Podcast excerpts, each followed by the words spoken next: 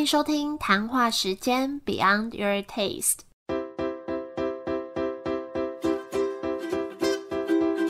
我是佩佩，谈话时间是我和 Irene 创立的美食平台，我们将会在这里挖掘美味餐点以外的小巧思与故事。这个月开始要介绍一些厉害的宅配甜点品牌。那第一家要介绍的这间叫做 Irene 手做甜点，专卖铁盒饼干。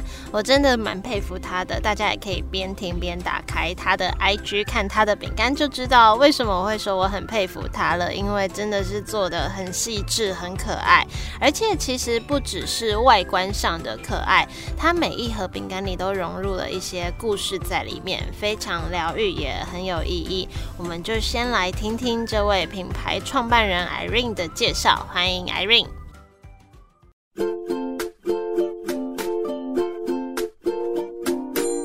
谈话时间的主持人、听众们，大家好，我是 Irene 手作甜点的主理人 Irene，然后我是十六岁开始创业，创立了这个品牌。那目前品牌经营是迈向第六年了，很高兴可以收到佩佩的邀请。然后在这边和大家一起分享我们品牌的小故事，真的很厉害。十六岁就开始创业，十六岁不是高中吗？高几？高一，高一开始。对啊，对。你那时候为什么会开始想要做这件事啊？哪来的勇气？是因为我从小就看妈妈做烘焙这一类的工作，但是妈妈是做面包和蛋糕居多。那我现在主打的话是饼干，因为从小看妈妈这样做，所以就对这一块也比较有兴。趣一路到现在也六年了，也很不简单。而且我觉得还有一个很厉害的是，你们上面的社群都是你自己拍照的，对不对？对，几乎是自己拍的，很专业。只有一开始一开始有找过一两位摄影师帮忙拍这样子。好，那我们先介绍一下，就是你这个品牌，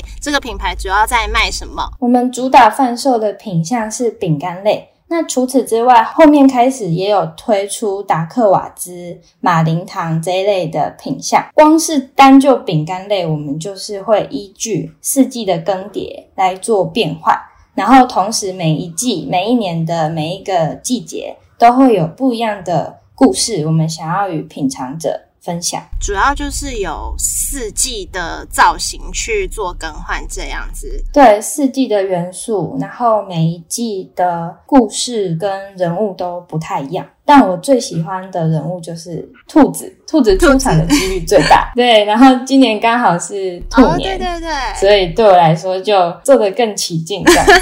然后我有看到你们也蛮常有联名，对不对？像之前我就看到跟马卡龙交织，我那时候看我觉得太厉害了。对，跟插画家的联名，对啊，很可爱。然后再用糖霜的方式去画在饼干上，那一盒其实很不容易，因为。表面的每一个角色都是用糖霜饼干来呈现，就是呈现出每一个角色的色彩，所以光一盒就要画，我印象中是六个角色吧？啊，对，所以如果有一百盒，那你就要画了六百片糖霜饼干，单就这个品相就已经要画六百片，然后如果再加上底层的夹心饼干。很多工序，很多步骤，超累。我完，我完全懂，真的是做过才知道，一盒铁盒饼干不容易。所以那些都是你自己画的。对，这样你要画到什么时候？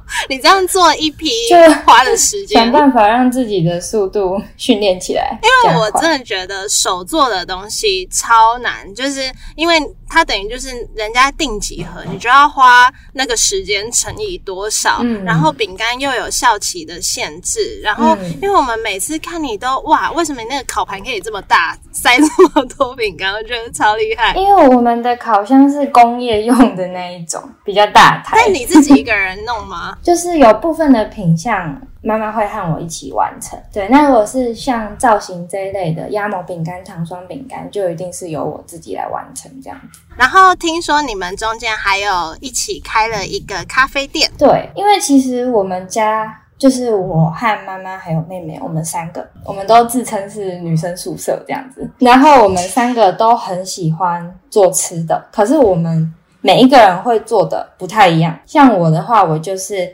呃甜点饼干类比较擅长。对。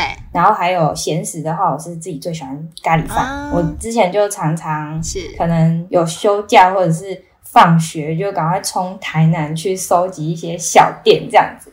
然后妈妈的话就是比较擅长呃咸食，然后还有蛋糕、咖啡那一类。那妹妹的话，她虽然比我小了五岁，可是她会的料理也很多，就是譬如说。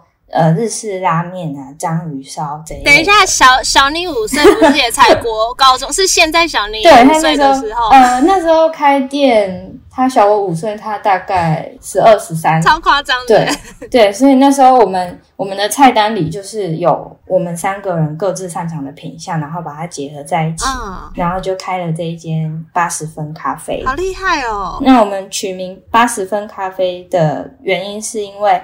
就是要提醒自己永远保留二十分的空间进步成长，然后同时也希望可以带给呃来品尝的客人，还有一些跟我们一样在勇敢逐梦的人一点点的力量，然后互相加油打气，这样子真的蛮有故事的品牌。那后来又怎么就是专注在铁盒饼干这一块？一开始是我只有单做造型饼干类，然后其实我。从来没有想过铁盒饼干会成为就是大家很喜欢的主打商品。就是创业的路这样子一步一步往前走，就是一定会发生呃许多意料之外的变化。对，就像是我们开店是二零一九年开始的，那因为开业一年之后就刚好碰到那个疫情爆发，所以我们就只能把那个。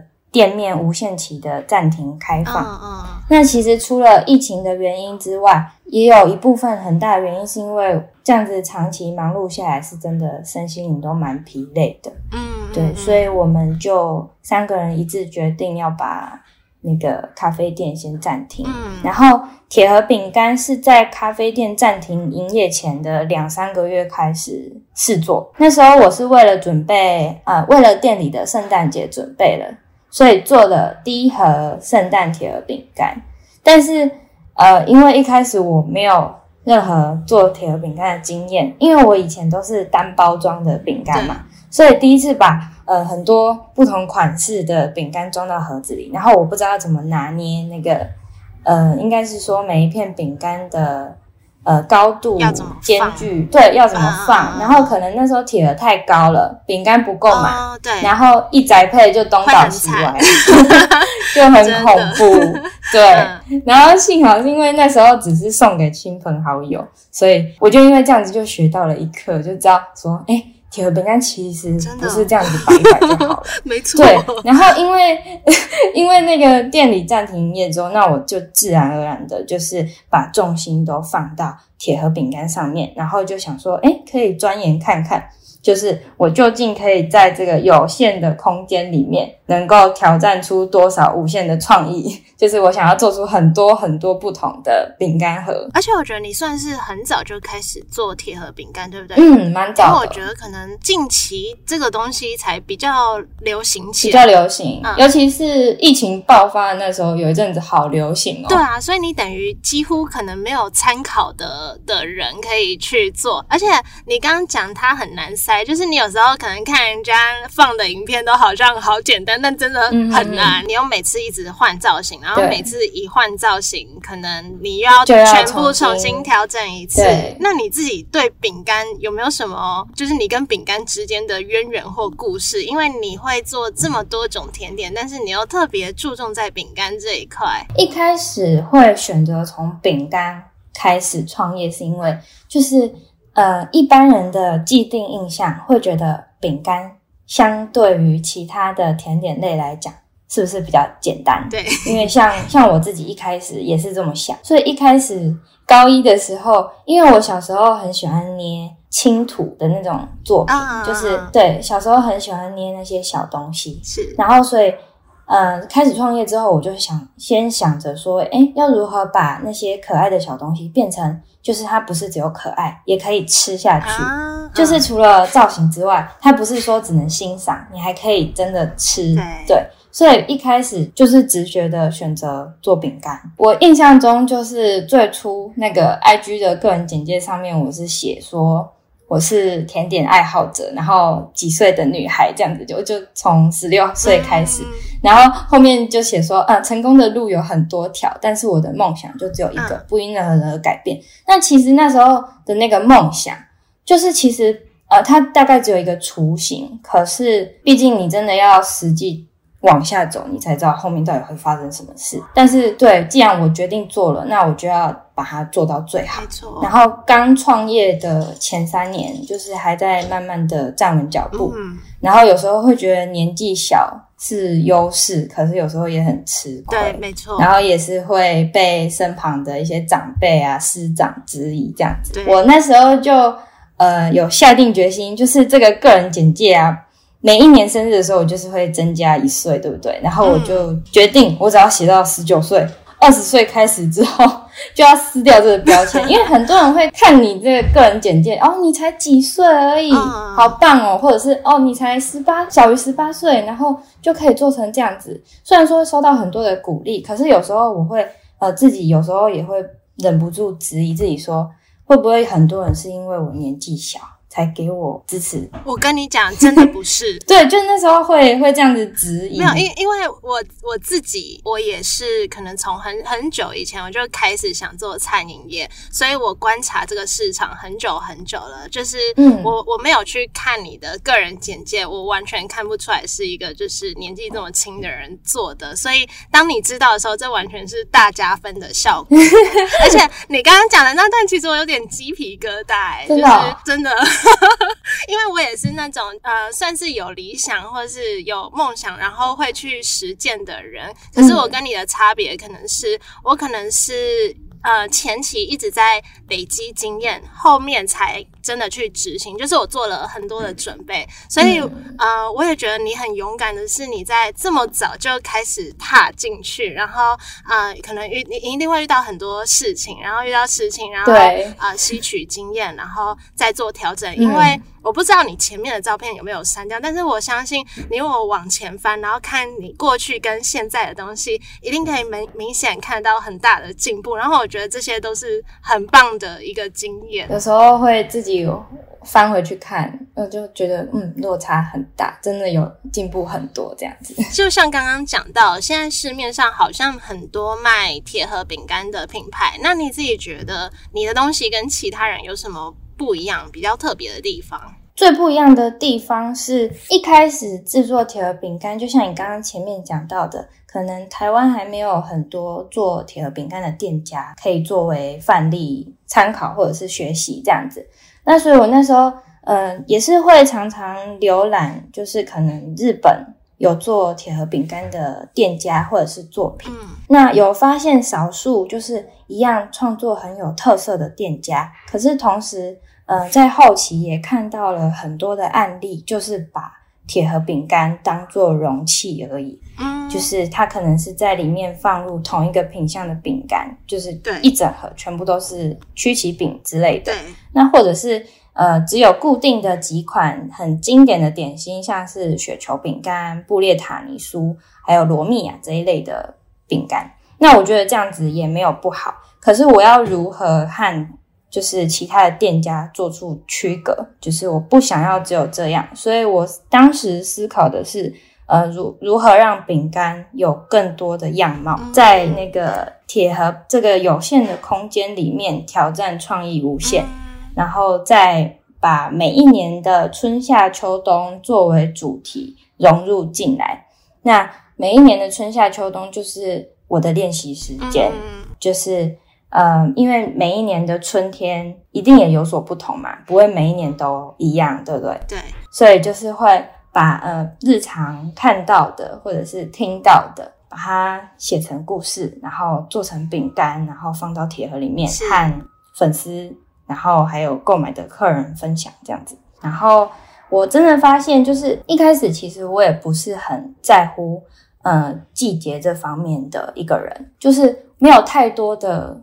感受，可是大概这样子，经过这几年的练习，就是从今年开始，诶，我也发现说，不单单是春夏秋冬这四个季节的变化，就是连微小的每一个节气之间的变化，我好像逐渐也可以感受到，嗯，就是自己有变得更加的敏感。对，那你平常看到的东西，就可以再把它放到。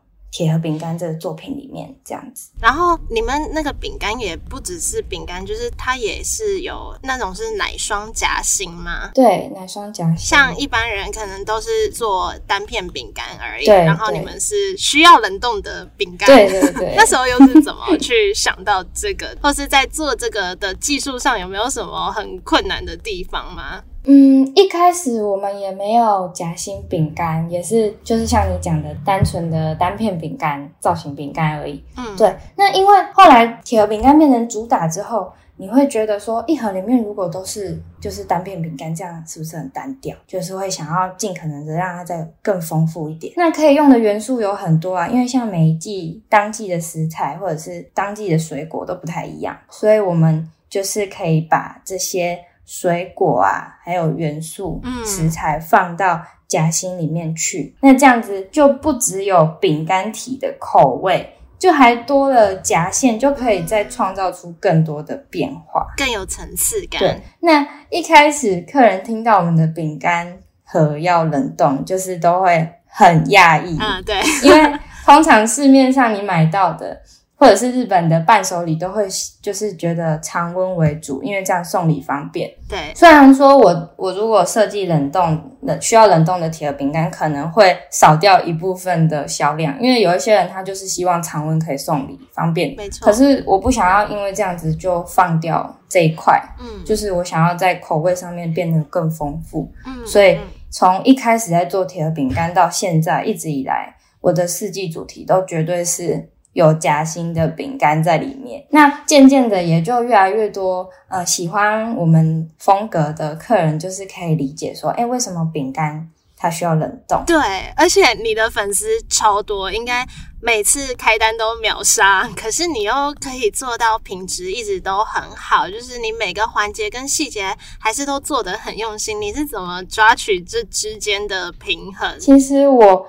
不敢说每一次的作品都一定会秒杀，就是因为每一次的作品故事角色都不同，所以喜好的粉丝也有所不同。那当然也有一些是嗯非常就是支持我们的常客，就是每一季的作品他都会收收藏收集这样子。因为我们每一盒里面都还会有那个插画卡片，所以饼干吃完之后卡片还可以留着收藏。那像一开始的贩售。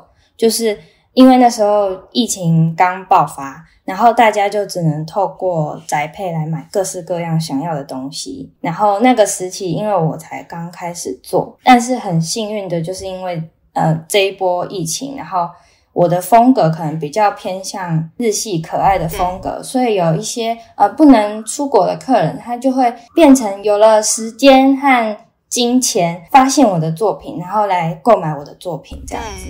所以那个时候，我是从疫情爆发那个时候开始，就是铁盒饼干的销售量大大的提升。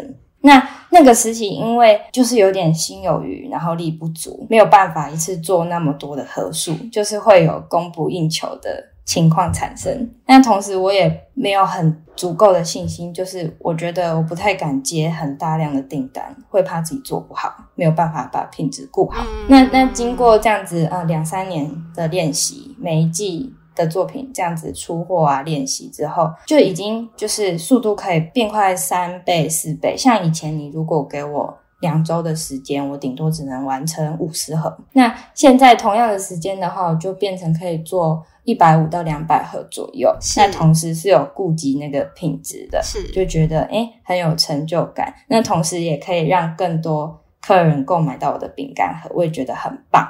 但是对相反的，像今年就是正式的那个解封之后，我就觉得宇宙在跟我唱反调，你知道吗？没有，你们那个 就是我已经咖咖啡店又可以开，对对，我就觉得我已经练就好。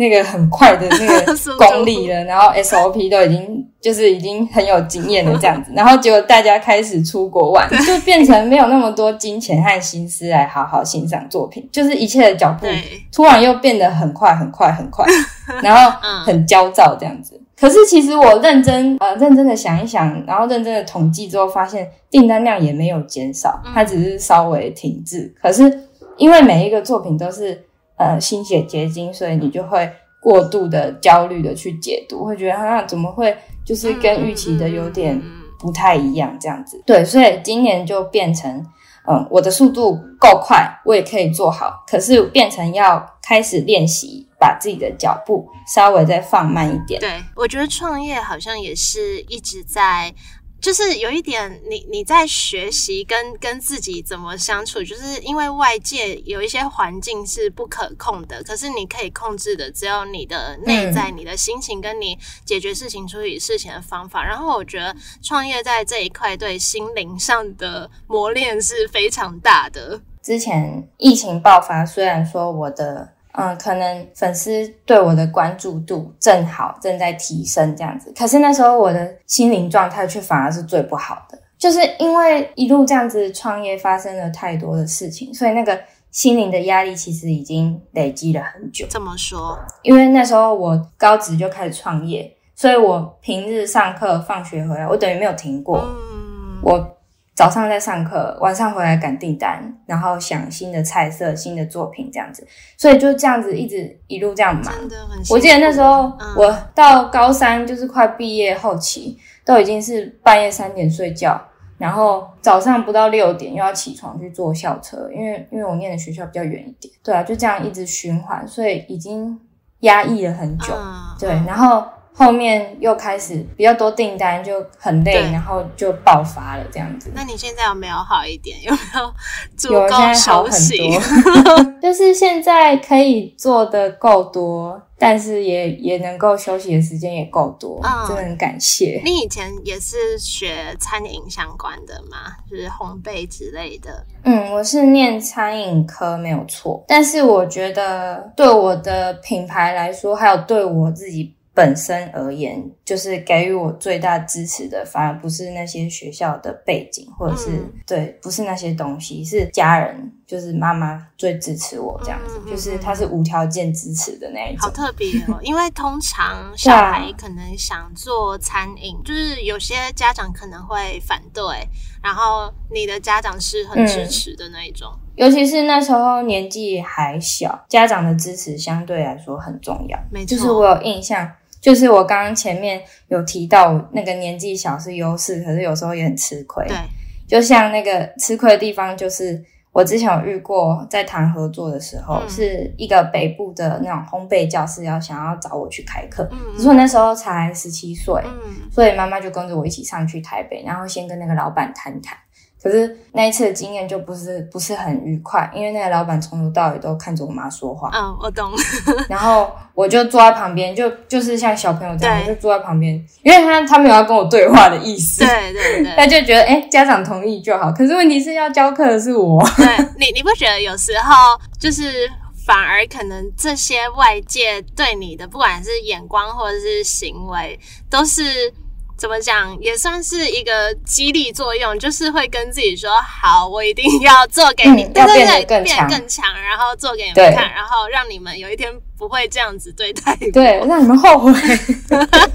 对，所以也算是当初妈妈鼓励你创业，才才有这个创业的契机吗？还是你从什么时候就开始想？他没有特别鼓励我创业，因为那时候。我们我们就是单单亲家庭这样子，就是跟妈妈妹妹一起生活。嗯，然后我那时候就觉得，嗯，其实也呃到了一个年纪了，那我觉得我想要有一个自己的工作，自己的品牌，就是来向质疑我的那些人证明，就是我我是可以做的更好的。嗯，就是像你刚刚讲的，我我一开始的那个出发点是有一点被击倒了，就是我一定要，我一定要强大起来，对对。对，然后同时也可以帮妈妈分担，对。那到现在的话，就是品牌很稳定了，那我们就可以全家我们三个人一起做这份工作，变得我觉得现在的就是这样的模式，我觉得很好，就是很珍惜，因为这真的得来不易。然后我我觉得可能也会让你们彼此关系感情更紧密。嗯。那嗯这几年来，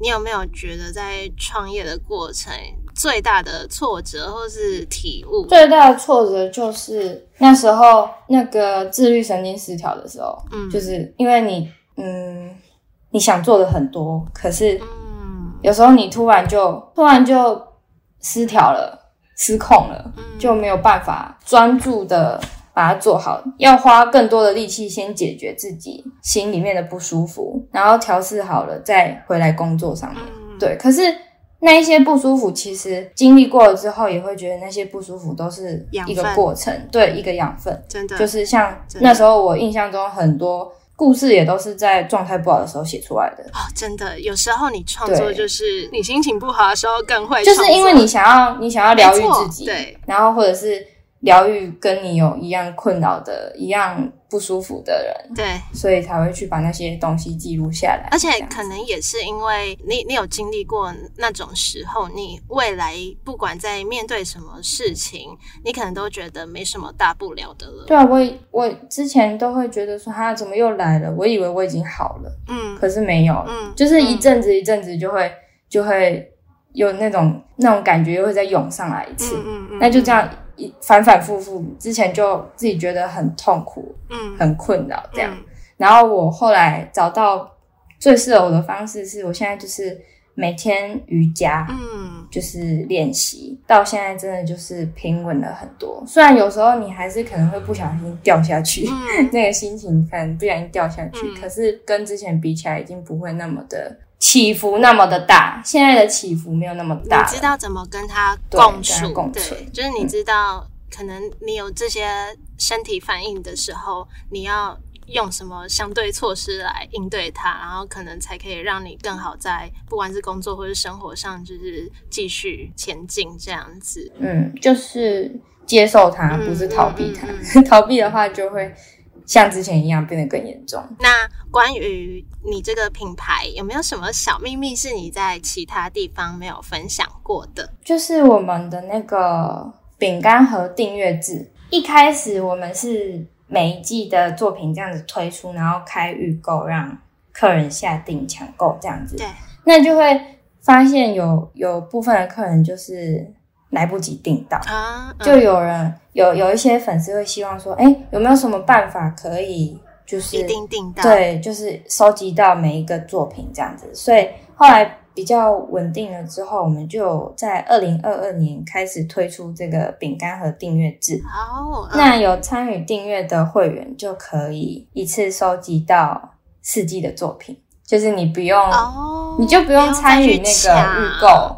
哎对就等哎于是订 一年份的饼干的意思。那每一季就会送到你的手上。因为因为我也很讨厌那种什么抢票、什么抢车票、抢演唱会的票，嗯然后你这可等于是因为一开始那个，其实一方面是因为对自己的那个创作量还没有很很有自信，会怕说我可能这一季做得出来，下一季不知道在哪里，哦 不知道做不做得出来。对，所以一开始不敢、不敢用这样的方案。那那个比较特别，就是参与订阅制的会员，就会有很多的回馈，像是购买饼干盒的价格会来的优惠很多。除此之外，我们还有准备回馈礼给每一个加入订阅的会员，就是要感谢他们在不知道作品会是什么模样的情况下，还无条件的支持我们。嗯对，按回馈礼的话，我们就会准备，嗯、像是前十名会有那个故事饼干盒，那这个故事饼干盒是无价的，因为它不会贩售，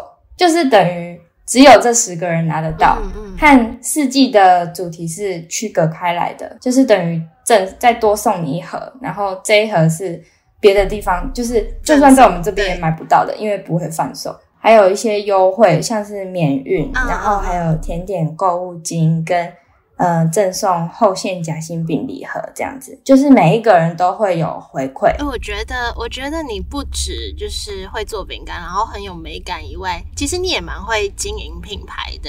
像订阅制也是我觉得一个 很聪明的一个设计，也是很少人去做的。嗯，对，目前目前应该还没有。对啊，关于就是铁盒今年今年是那个订阅制的第二年这样子。那如果请你用三个关键词来形容这个品牌，你会？用哪三个关键词？疗愈系饼干艺术家需要冷冻的铁盒饼干，这个一定要强调。我觉得饼干艺术家下的很好哎，因为我觉得有时候买甜点，它就不是这个甜点本身，尤其有时候买这种东西，你是送礼的，你怎么透过这个东西来传递你想要对？这个人说的话，或者是传递的心意，然后我觉得这个是一个很有意义的工作，或者是一个创作。很感谢喜欢我们的作品的人，就是虽然说不可能所有的人都会喜欢，但是后来我就会告诉自己，因为一开始会很在意别人的看法或者是回馈，会很在意。那后面就是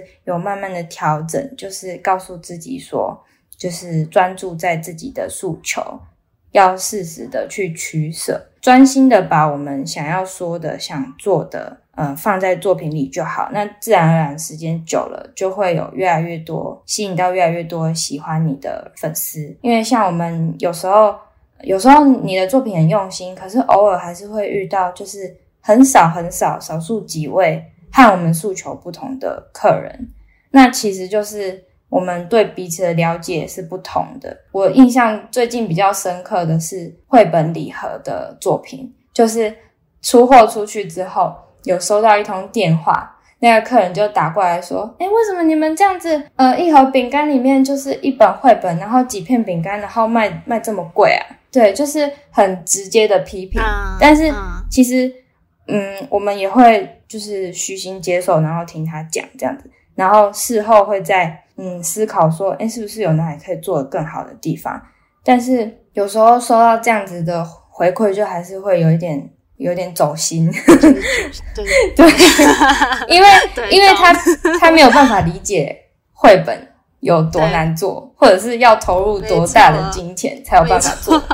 对，所以那个当下冲击还是很大。最后，你有没有什么话想要对不管是谈话时间的听众说，或是你你的粉丝说？呃，一开始我会觉得我的饼干可爱，可是它没有足够的内涵。然后我觉得我自己的作品风格在二零二一年的冬天开始又有了不同的转变。嗯，就是那时候是开始和。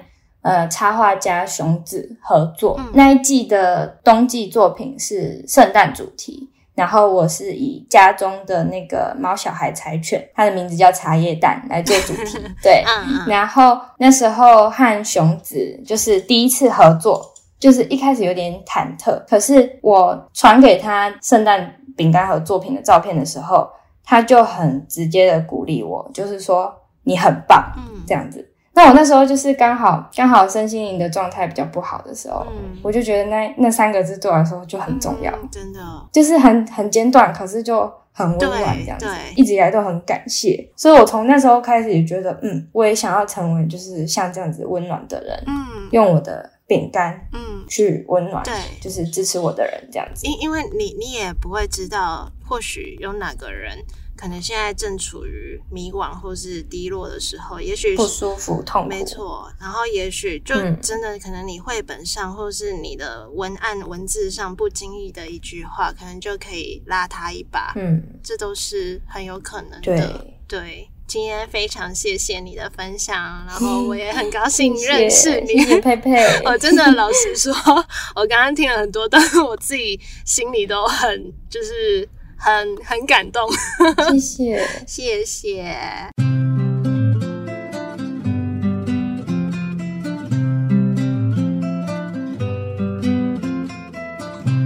Irene 的分享。这次我久违的用远端录音，但我真的在听他分享这些内容的过程，心里真的有那一种就是。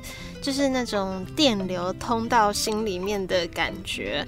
或许是呃，我曾经也有过类似的经验，所以当他在说一些呃，就是之前一些经历的时候啊，更可以感同身受他在表达的东西。那也觉得他将人生的经验用这样正向的方式化成可以疗愈他人的饼干啊、故事啊、文字啊，是一件很有意义的事情。那或许就是因为经历一些事情，才可以以成就出一个这样可以触动人心的品牌。就分享给大家，然后我也想分享一下它的饼干，就是里面有奶霜，真的很特别。我上次吃到的是里面有柠檬口味的奶霜，超喜欢，而且马林糖还有不同口味，这个也让我蛮惊艳的。那也很期待它每一季推出不同的作品，大家也可以去追踪它的 IG，都在下方简介。那今天就到这里，谢谢你们的收听，希望你们会喜欢今天这集的分享，喜欢 Irene 的故事。那也欢迎多多帮我们把这个节目分享出去，让更多人听到。食物不只是食物，饼干不只是饼干，而是承载很多店家想表达的心意。那我们就下周见喽，拜拜。